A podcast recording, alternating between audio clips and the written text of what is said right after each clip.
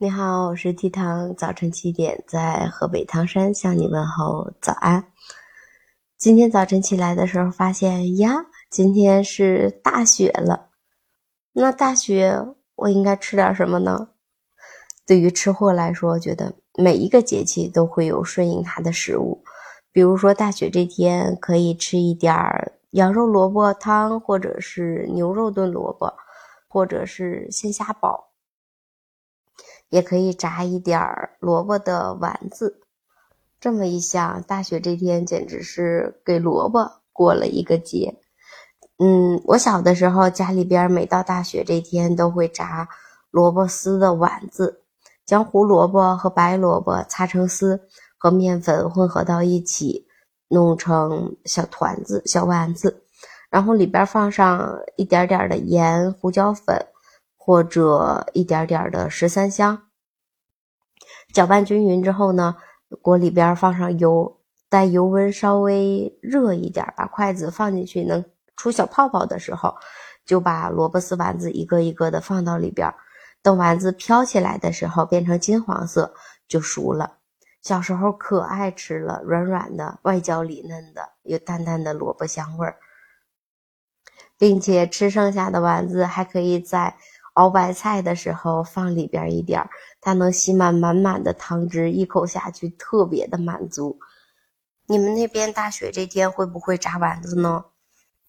随着大雪这天的到来，天气也开始一天一天的转冷了，这个时候。也可以准备腊鸡、腊鸭、腊肉、腊排骨了。我是从三年前有一次在一个四川的朋友的朋友圈里边看到的腊肠、腊排骨，还有挂的腊鸡，觉得啊太像样了，就是简直他们的出现丰富了整个冬天的美食。我就问他那个。这些东西怎么做的？然后他教我做了腊鸡和腊鱼。第一年做的时候特别的好吃，然后正好赶上疫情嘛，在家实在没有食材的时候，就把它们做了。把腊鱼煎煎熟之后配粥吃，简直就是完搭，特别的完美。但是第二年为了它储存时间更长一些，我就放了好多好多盐。就特别特别的咸齁咸齁咸的。有一次我拿了一条鱼去公司，我们把那条鱼给煎熟之后，本来想的是配着白粥吃，但是实在是太咸了，我们就把它放到了一边儿。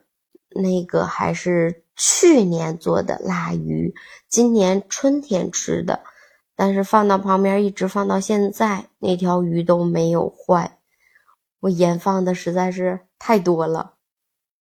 腊鸡、腊鱼的时候，如果身边有四川的小伙伴，可以问一下他们，他们的配方真的绝了。今年我就不打算做腊肉了，因为觉得手艺还是有一点点欠佳。但是大雪这天还是可以来一顿白菜鲜虾煲的，白菜、粉丝还有红彤彤的大虾。热乎乎的，配上大米饭，简直升华了。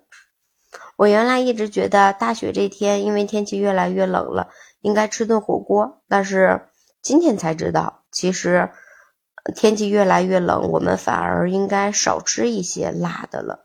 因为辣的东西，加上冬天北方都有暖气，然后天气干燥，吃多了之后很容易上火。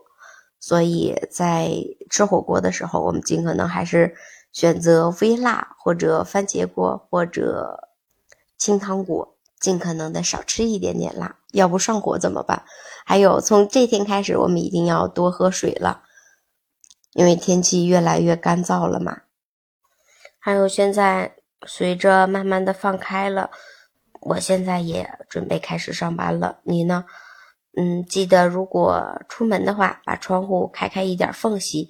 透透空气，让家里边的空气也流通起来。因为冬天很容易感冒，并且天气越来越冷了嘛。很多人觉得，哎呀，在家里边开窗户，盖着大被太冷了，就不开窗户了。可不能这个样子，窗户一定要开的，这样对我们的身体好，还能促进一下空气的流通。不过我觉得今年的大雪不够圆满，因为在大雪这天它没有下雪，一直等下雪，我都等了一个多月了也没有下。你们那里现在下雪了吗？前几天看新闻的时候还说今年河北可能降雪量会很少，不知道今年还能不能看到那种漫天的大雪。在前几年看到过一次鹅毛的大雪。再想起大上次看到鹅毛大雪的时候，应该还是我很小很小的时候，顶着鹅毛大雪去上学。但是时隔了好多年之后，才在前几年又看到一次。不知道今年还会不会有那么大的雪？眼看着快过年了，最近准备腊肠的肯定特别的多了。我们店门口有一个小超市，小超市的。大姐就是特别爱做那种腊肉腊肠的，嗯，前两天我看她把小超市边上又挂满了腊肠，看的真的特别的馋人。有的时候就想啊，我要不要跟大姐问一下，那腊肠到底什么时候能吃？嗯，说不过说到这儿，我又想起来了，好像之前看新闻的时候有看到有人偷外边家里，嗯，家里边别人家晾的腊肠。中毒的这种事情，其实还是建议大家，如果为了冬天更加的丰满，想做腊肠的话，自己去灌，千万不能去偷别人家的。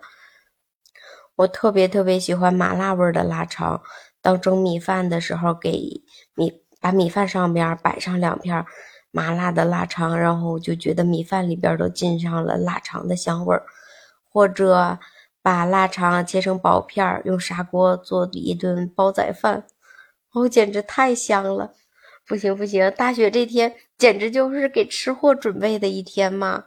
好像这一天吃什么东西都变得那么的理直气壮，它好像就像春节一样，嗯，今天就应该升华。你大雪这天打算晚上吃什么呢？我今天就打算做白菜蟹虾煲了，你呢？还有你们那边在大雪这天有没有下雪啊？可不可以拍个雪景给我看看？好啦，我要开始准备迎接大雪这一天，准备食材了。我要去外边买一百块钱的大虾，慢慢吃。我是 T 糖，明天早晨七点，我们不见不散，拜拜。